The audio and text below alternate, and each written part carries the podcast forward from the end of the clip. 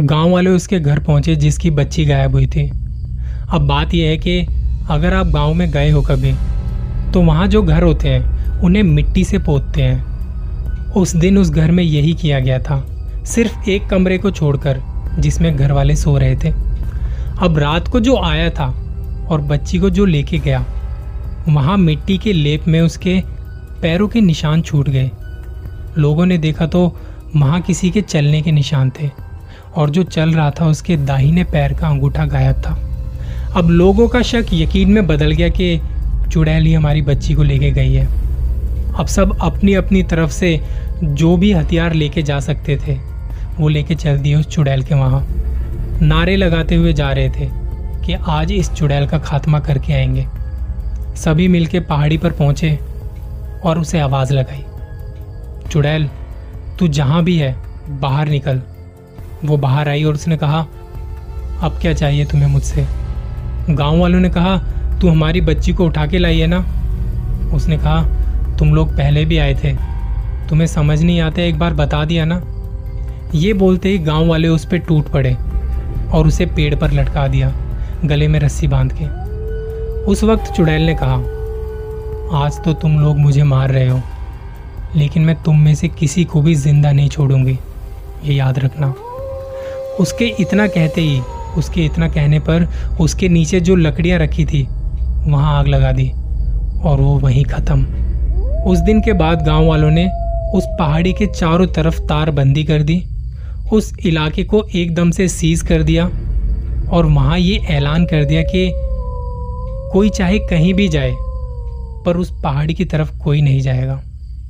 तो साहब, तब से हम में से कोई भी गाँव वाला उस पहाड़ी की तरफ़ नहीं जाता। और हम सबको यही कहते हैं कि वहाँ कोई भी ना जाए। कुछ टूरिस्ट वगैरह आते हैं जो हमारी बात नहीं सुनते। वो वहाँ गए हैं और दोबारा कभी वापस नहीं आए। और हम में से किसी की हिम्मत भी नहीं कि वहाँ जाके उन्हें ढूंढा जाए। तो साहब, ये है उस पहाड़ी की कहानी।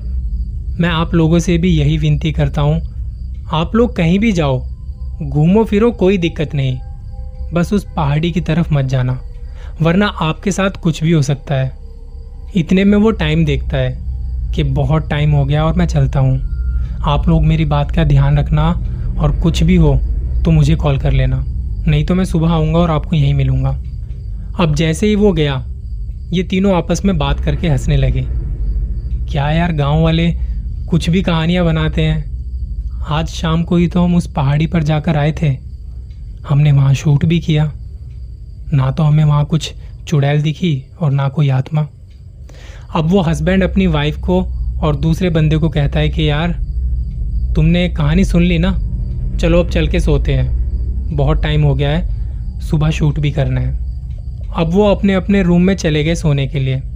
थक चुके थे दिन भर की शूटिंग के बाद और लॉन में बैठ के ड्रिंक्स भी की थी तो थोड़े हिले पड़े थे। उन लोगों के जो रूम्स थे वो बड़े बड़े रूम थे। अच्छा खासा रिजॉर्ट था। इनमें से एक बंदा जो सो रहा था, अचानक से किसी आवाज़ की वजह से उसकी आँख खुली। उसकी आँख खुली तो उसे सुनाई दिया कि कोई हिंदी में कुछ गिन रहा है।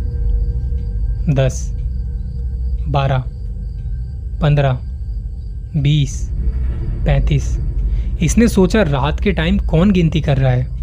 उसे लगा शायद उसकी वाइफ पैसे गिन रही है। वो बोलता है, तुम पागल हो गई हो क्या? टाइम देख रही हो कितना हो गया और गिनती कर रही हो? सो जाओ चुपचाप। नींद में बोल के वो सो गया। उसके बोलते ही आवाज़ भी बंद हो गई। उसे लगा कि उसकी बीवी ही थी जो पैसे गिन रही थी। जब आप थके हुए होते हैं तो पता नहीं लगता टाइम का। अब पता नहीं कितना टाइम गुजर गया था और फिर से वापस आवाज़ आती है। और इस बार जो गिनती थी, वो बहुत आगे पहुँच चुकी थी। उनतीस हज़ार उनतीस हज़ार एक, उनतीस हज़ार दो। उनतीस हज़ार तीन। अब उस बंदे को लगा कि यार, इतने पैसे तो हैं ही नहीं मेरे पास। ये पैसे तो नहीं गिन सकती। उसने नींद पे ऐसे ही बेड पे हाथ मार के देखा तो वहाँ कोई नहीं था। उसने अब आँखें खोली और देखा तो सच में बेड पे कोई नहीं था। उसने आवाज़ लगाई अपनी वाइफ को तो वो आवाज़ आना, वो गिनती की आवाज़ बंद, एकदम सन्नाटा। वहाँ कमरे में लाइट बहुत कम थी उस वक्त। बस कहीं कोने में एक छोटा सा बल्ब जल रहा था और उसकी हल्की हल्की सी रोशनी पूरे कमरे में फैल रही थी। वो उठा और उसने उसी रोशनी में अपनी आँखों को साफ़ किया। और जब उठते हैं तो आँखों को थोड़ा टाइम लगता है रोशनी के हिसाब से देखने में। अब उसे रूम में कुछ कुछ चीज़ें दिखने लगी। अब जो उसकी वाइफ की आवाज़ आ रही थी, वो गिनती की आवाज़। उसने रूम में चारों तरफ़ देखना शुरू किया। देखा तो रूम में कोई नहीं दिखा। अब ऐसे देखते देखते एक कोने पे जाके उसकी नज़र रुक गई। उसको लगा कि कोने में कोई खड़ा है। उसने थोड़ा और ध्यान से फोकस किया तो सच में कोने में कोई खड़ा था, पर उसे ठीक से दिखाई नहीं दे रहा था। बल्ब की लाइट जो थी, उसके चेहरे तक पहुँच नहीं रही थी। उसने और थोड़ा फोकस करने की कोशिश की तो जो भी वहाँ खड़ा था वो निकलकर बाहर आ गया। उसने देखा तो एक बूढ़ी सी डरावनी सी दिखने वाली एक बुरी सी औरत खड़ी थी, जिसकी चमड़ी लटकी हुई थी और उसकी नाक लटक रही थी। जैसा उस बाबा ने बताया था, ठीक वैसे ही दिख रही थी। दोनों आमने सामने आ गए और उनकी नज़रें मिली। उसे देखते ही चुड़ैल मुस्कुराई तो उसके गंदे दांत भी बाहर आ गए। और इतना देखते ही वो बंदा बेड पर बेहोश हो गया। उसके बाद क्या हुआ इसे कुछ नहीं पता। सुबह जब वो उठा तो वही बूढ़े आदमी ने उसे उठाया कि, साहब, उठो। उठते ही उसने बोला कि, मेरी वाइफ कहाँ है? तो बाबा बोलते, साहब, आप पहाड़ी पर गए थे क्या?